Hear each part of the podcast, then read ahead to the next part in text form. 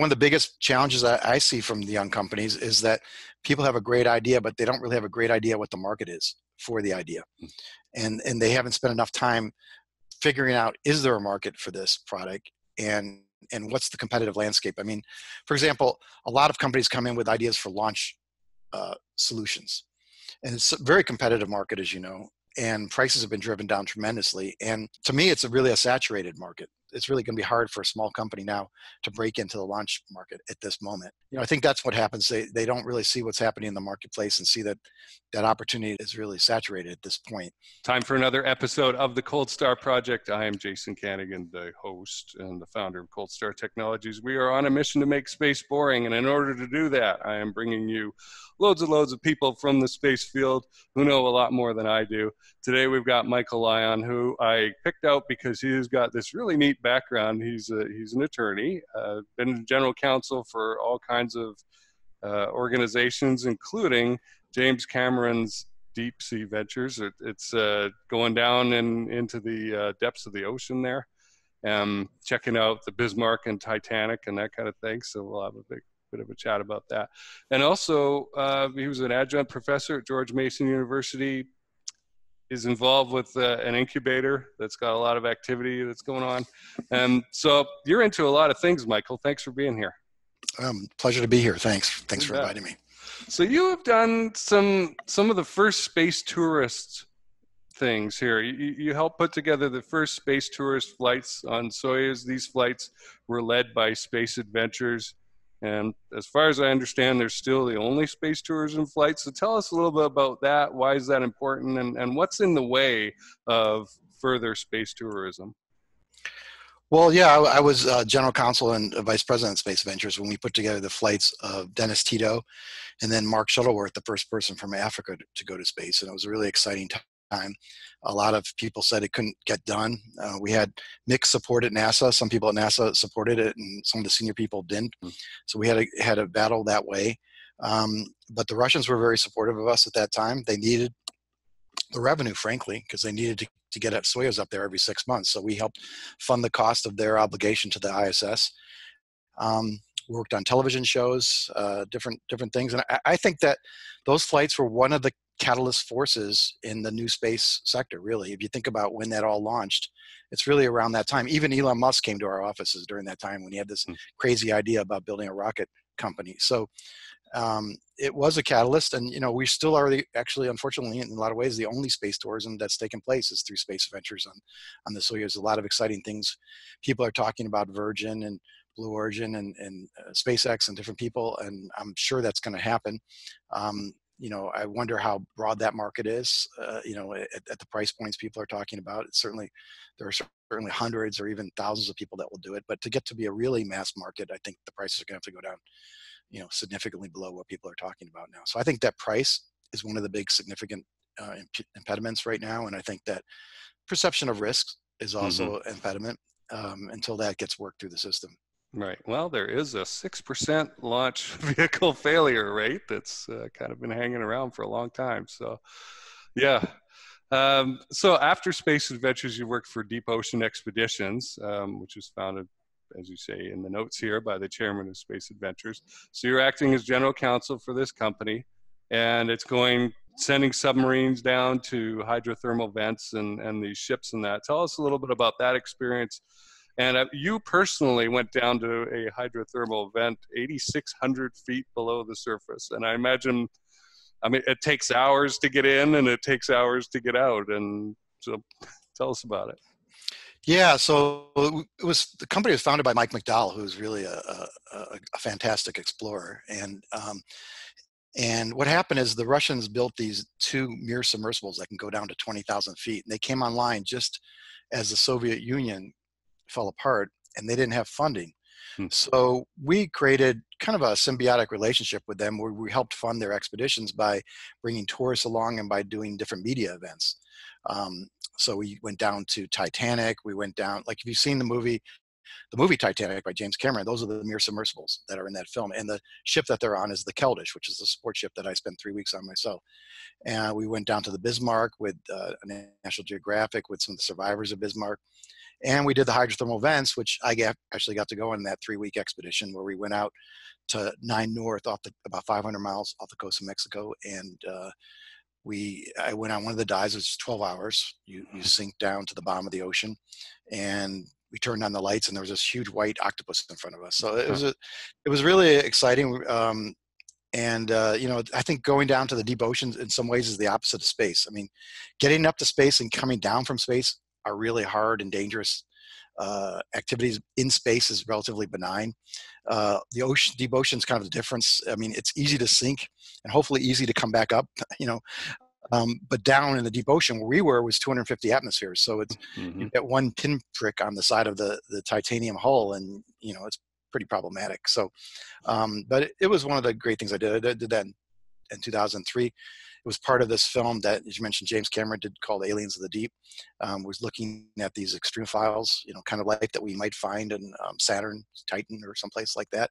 Life without photosynthesis based on chem- chemosynthesis. So, um, you know, still that extreme life is, I think, one of the most exciting things on the planet, and as close as you can get in some ways to going to another planet on Earth. Right. So, yeah, that octopus was living down there under all those atmospheres. So that's that's wild. There's a lot of life, and they were almost all white because color didn't really matter in the deep. Once you were down about 300 feet, it was pretty dark. But mm-hmm. um, except for the tube worms, those red tube worms, they were really, you know, pretty pretty vivid. Okay. Another thing you've done, you've you've worked uh, with a lot of businesses here. You're a co-founder of something called Xtronaut Ent- Enterprises, and uh, tell us about that because you've got a connection there to NASA's OSIRIS-REx mission, uh, yeah. which is a which is a neat thing. I've, I've, i had another guest talk about that as well. Uh, it was James Cantrell. Jim Cantrell. Yeah, yeah, yeah. So about five years ago, I met Dante Lauretta, who's the principal investigator of OSIRIS-REx and it's a billion dollar NASA mission um, going to an asteroid. It's an asteroid right now. Next mm-hmm. summer, we'll go down and collect a sample from that asteroid Bennu and bring the sample back to Earth in 2023. It's a billion dollar mission, as I mentioned, but NASA cut all the education funding out of it, unfortunately. And both Dante and I think that one of the most important reasons we go to space is to inspire the next generation. I'm, I'm a believer that Silicon Valley is really a direct spin-off of the Apollo missions because all the generations of people that were inspired, people like you and me, really, from those missions that decided to do things in space. And uh, so we thought, well, we, we need to do something about it. So we created basically a new space company in the space education and entertainment area called Xtronaut. We have three award winning games out now that we work with the Boys and Girls Clubs. We work with NASA to use these, uh, and teachers use them, families use them, and they're, they're board games, uh, but they're all based on real science One's called Constellation, the game of, of, of night of night gazing, uh, stargazing, and it's where you collect the uh, different stars that comprise hmm. a constellation. And You play the board with the different constellations. We have another game called Xtronaut, the game of solar system exploration, which is about collecting enough delta V from different rocket systems and gravity assist and boosters, and complete 30 real missions. Um, and we won good housekeeping board game with that. We won Mensa Select, which is basically a top uh, board game award for Constellation, and we have a new game called Downlink, which is we're really running a whole space mission.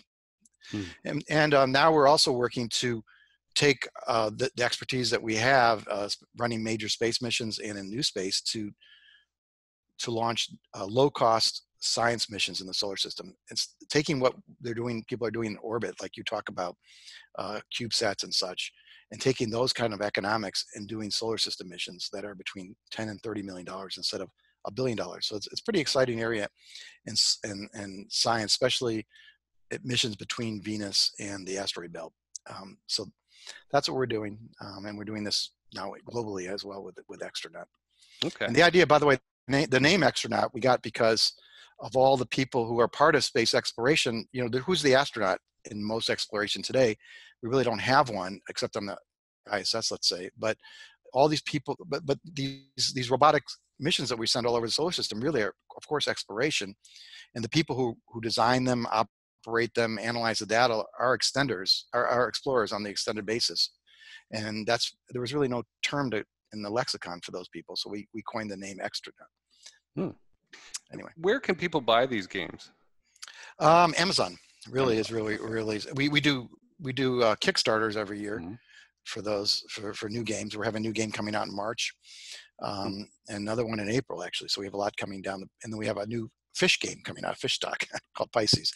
So we have probably three games coming out this year, all launched on Kickstarters, and then we we sell them on Amazon, and then we sell them directly to school systems around the world. Okay, Michael, are you involved in the development of the mechanics of these games, or is that handled by somebody else? Yeah, it's a good question. You know, uh, Dante has always been a great gamer, so he mm-hmm. he he develops the games. I'm more the business person, so yeah. um, I I, man, I, manage the whole business process. But I, I, guess the main part I do is, is is the instructions. Okay. You know, it's hard when you're when you're deeply involved in something to to write it up in a way that you you assume it's it's natural. You assume that this makes sense, kind of the way you said it, and and you and you might leave a few steps off. So that's probably my biggest role is to be somebody who, wasn't developing the game directly to to draft the instructions in a way that that everybody can really you know understand what, how the game works. Okay, very valuable because yeah, the, as, as you say, the guy who came up with the mechanics knows all the ins and outs. And isn't this obvious? Yeah. Well, no. Now we've got to distill this down and explain it to somebody else in a way that exactly. Can. So that's a yeah. that's a valuable tool. Uh, so hmm, seen a, a, pattern here in your behavior, Michael, where you you see um, somebody's developed a capability and it's underutilized, and then you come in and you plug them into a money making venture with it. So that's that's really cool. Uh, so you're a, you're a, mentor of a tech accelerator. It has a fun name, uh, Creative Destruction Lab. Tell us about that and what your experience with it is has been. I'm interested in a success story or a failure story. Take some time here and and let us know what that's been like. Well, so we Creative Destruction Lab is was launched out of the uh, Rotman School of, of Management at University of Toronto. It's it's generally Canadian based. Um, there's six locations, including actually Oxford this year, and about 350 uh, starting startup companies and developing companies go through the program every year. And uh, there's different what we call streams, which are subject matters. So there's everything from AI, which is actually very strong, blockchain, quantum, things related to quantum, cities, energy, and then one of them is space, and that's where I'm directly involved in, and that's um, based in Toronto. We have about five astronauts part of it, that former head of the Canadian Space Agency. Chris Hadfield, very well known Canadian astronaut, basically launched the program. We have Anousheh Ansari from the X Prize, she's part of it. So it's really a great program. Um, we meet every eight weeks with companies. It's kind of like a business school class where hmm. you you meet with companies, you talk about their their strategy, their finance model, their marketing model, their HR model, um, everything beyond just the uh, idea. I mean, a lot of these companies come in with just a great idea, but they don't really have all these other elements that you need to make a successful business. So we work on that with them, and then you, you we work you you pick three or four companies that you're going to work with over the eight weeks between the next session and the one that just finished, and and you meet you talk to them and help them with progress, and and so it's it's it's been a great experience. Okay. So we touched on this, but I want to dig into this a little more. So you've got these space and AI startup founders coming in with, uh, you know, I want to change the world, right? This great idea. You know, we see this so many times. And that, what what do you wish that they would know or have in place before they started looking around for seed funding? I think that, um, well, first of all, I would say that AI and space really go together well. I mean, a lot of what's happening in space is collecting a tremendous, tremendous amount of data from the earth. Um, and one of the I think the best things that AI can do is sort through data to find the most relevant data so that high end human analysis can take place. Hmm. So I think that they, they really do go hand in hand, AI and space. But, um, you know, I think one of the biggest challenges I, I see from the young companies is that people have a great idea, but they don't really have a great idea what the market is for the idea. Hmm. And, and they haven't spent enough time figuring out is there a market for this product and and what's the competitive landscape? I mean for example a lot of companies come in with ideas for launch uh, solutions. And it's a very competitive market as you know and prices have been driven down tremendously and and i'd say to me it's a really a saturated market. You know i mean it's it's really going to be hard for a small company now to break into the launch market at this moment. So i think you know i think that's what happens. They they don't really see what's happening in the marketplace and see that that opportunity is really is really saturated at this point. Um, so, and I think that um, another problem that they have often is they spend a lot of time on the technology and not a lot of time on the marketing business strategy. Mm-hmm. You know, it's it, a lot of them come out of the tech background, so they don't they don't spend enough time thinking about how do we get to customers? How do we do, how do we really secure revenue? And if you don't have if you have a good idea but you don't have the revenue, it's pretty hard to get investors because investors like to see that this is something that's attractive to the marketplace. So um, I think that you know spending I, I try and push or encourage companies to spend more time early on to validate that there's a market, either even if it's just MOUs with various companies mm-hmm. showing that they have an interest. You know, if if you can do this, we are interested conceptually. You know, that's useful. Hey, this is Jason Kanigan, the host of the Cold Star Project and the founder of Cold Star Technologies. I've decided to do something new. I've started doing daily update videos on who I met and what I learned the previous day in the space field. And it's a great sort of follow me thing. You can learn what I learn. I'm meeting a heck of a lot of people and learning a lot of things really fast. And the space field is really disparate. There are tons of nooks and crannies to go into and explore from legal, operational, you know, regulatory, compliance and gosh, the end customer. Who'd have thought about that, right?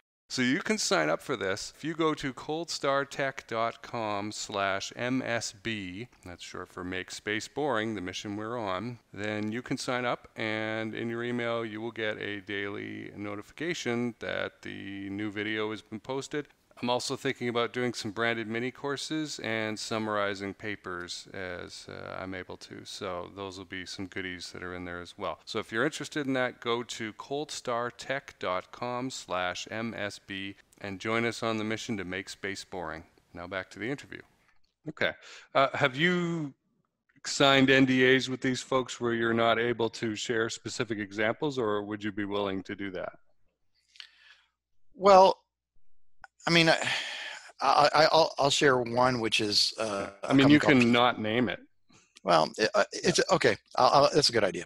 So you know, the, the, one of the companies I worked with was, was a German company that was was doing uh, a lunar lander, and they spent a lot of time on developing their a lot of money. They actually raised a significant amount of money, putting a lot of money into developing the, the, the specs for the lander, but not figuring out where the market was.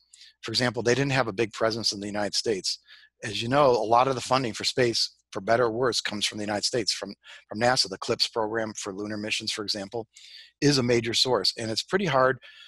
It hasn't been proven that there's really private money to support this initial lunar economy yet. I haven't been convinced mm. about that. I mean, there are private solutions that can support government missions there um, which is what NASA is doing, and I think that makes a lot of sense. But but but things that make sense on a private sector basis, standalone, that where the, both the provider and the customer are private sector entities, it's you know it hasn't been proven yet. Hopefully that will happen. Um, so I think you know, I think that that that company ended up going bankrupt this summer. Hmm. Um, and uh, it's back in the market now in a new kind of format.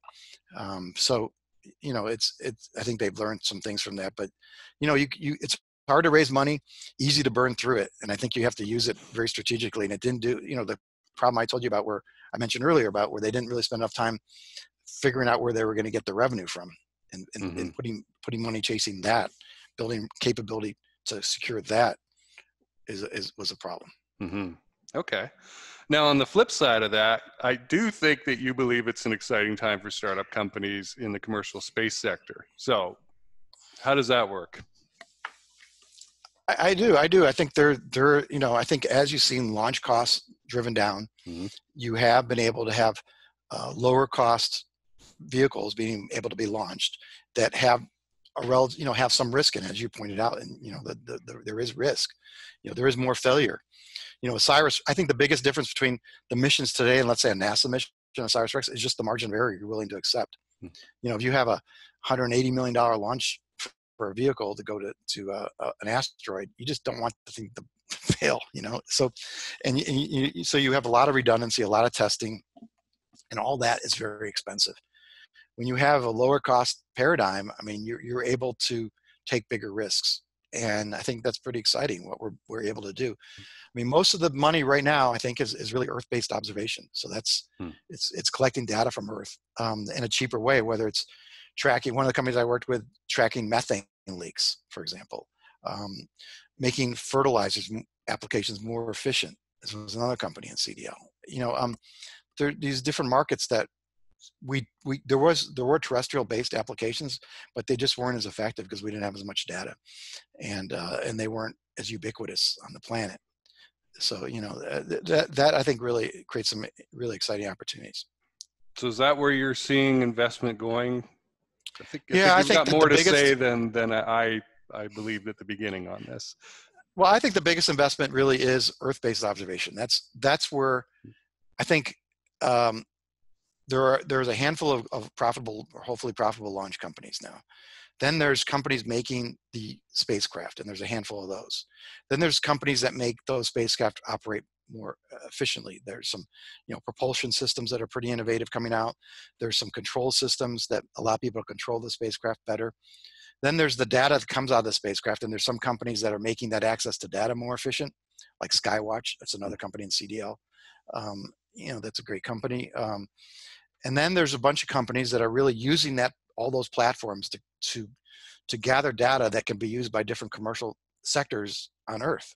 And I think that's where you see the, the strongest economics right now, are those companies um, that are doing that. And and whether it's um, a company tracking shipping, a company like I said, methane gas, uh, crops, um, you know, where where buildings are taking place. Um, obviously, there's civilian and there's military applications of, of that of, of these applications. So I, I feel like that's where the insurance sector, you know, is another is another revenue source for for this, this kind of business. So that's I, I'm seeing that's where the most the most customer money is going, and I think in some ways the the most exciting uh, startups are.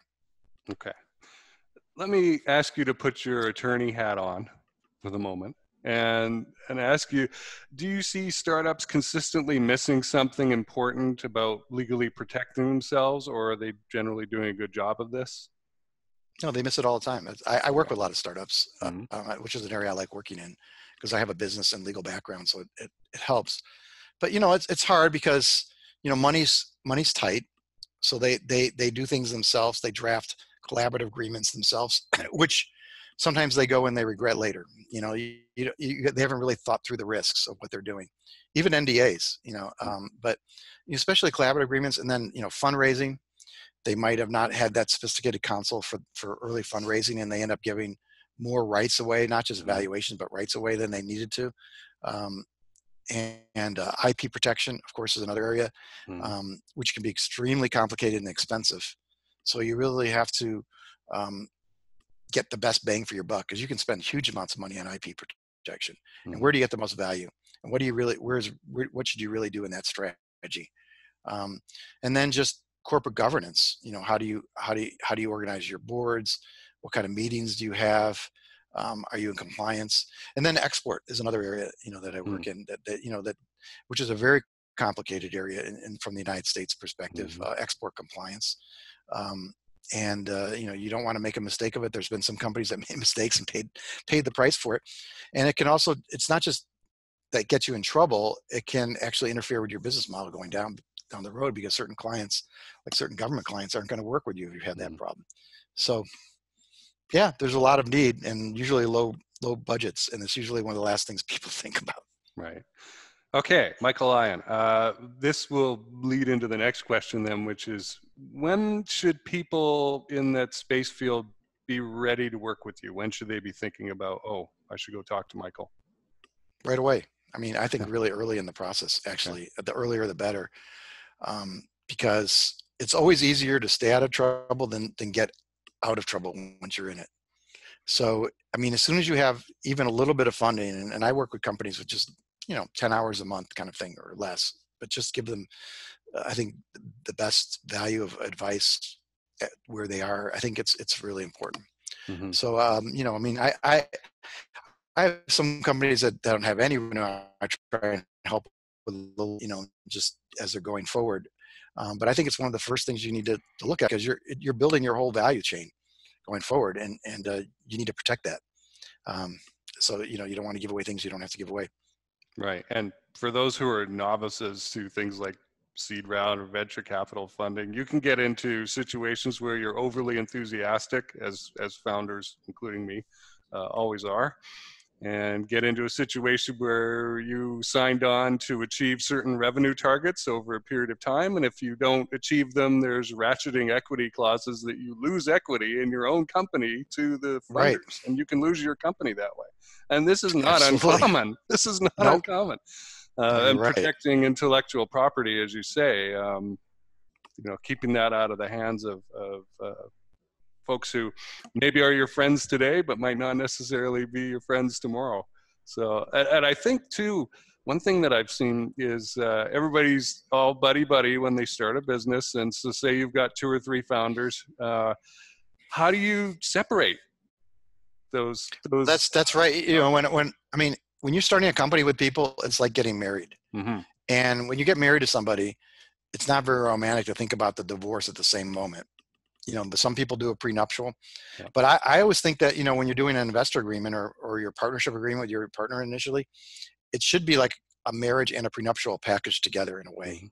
I mean, you really need to think through not only how you're going to work together and who's going to do what and avoid free rider problems, which I think is often a really big issue Hmm. where somebody's just doing a lot more work than the other and, the, and you don't, and you start to think it's not really fair.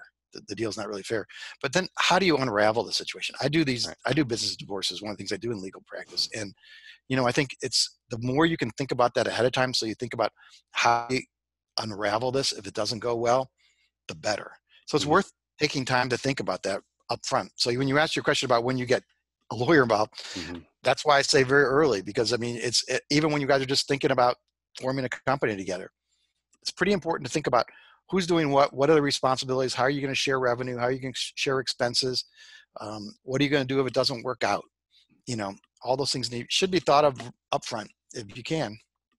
Right. And yes, and and it's not negative. It's not. I've been through this. I, I you know co-founded a business with a with a friend, and we're still friends because we had the good agreement at the start of how are we going to separate this thing. But man, joint bank accounts and signing authority, and you're logged into all these apps together and that kind of thing, right? I mean, you you have to extract yourself from that when you're when you're ready to leave, and it's just not that easy. So, Michael, how can And, people and get? you're, and you're right. You're right. I'll, I'll- I'll make one more point about Yeah. that, which is that one of the most valuable things about doing the agreement is kind of what you just said, which is that it makes you think through the issues, and then it makes sure that by writing it down and codifying it, that you're on the same page. Because to me, one of my favorite words in business is problem, because I think that means opportunity. But my worst, my least favorite word is assumption, Huh. and that just permeates business assumption and it, and it often is in the relationship when you go in that you're assuming the other person's on the same page with you about everything. And almost 100% you're going to find places that that assumption was wrong. And that's not a bad thing at all. That's a good thing because then you you you work it through and you you you you eliminate the assumption and you get down on on firm's position for going forward. I think it's a really healthy process. So Right. anyway, I mean to cut you off. No, it's great. It's great for legal operating agreements. It's great for project management. It's great for sales. Coming up with those assumptions and finding, smoking them out, Yeah. and uh, and then straightening them out uh, causes a lot of friction to just go away. So, Michael, how can people get a hold of you? Where should they go to find out more? Well, you can find me on LinkedIn at Michael Lyon, and Lyon Capital Group is my my parent company. I have um, you can reach me at m lyon m l y o n at lyonlegalgroup.com. Um, always happy to uh, hear from you and and and uh, brainstorm about ideas and talk about what's going on with you. All right, Michael. Thanks for being here today. Thanks thanks for the interview.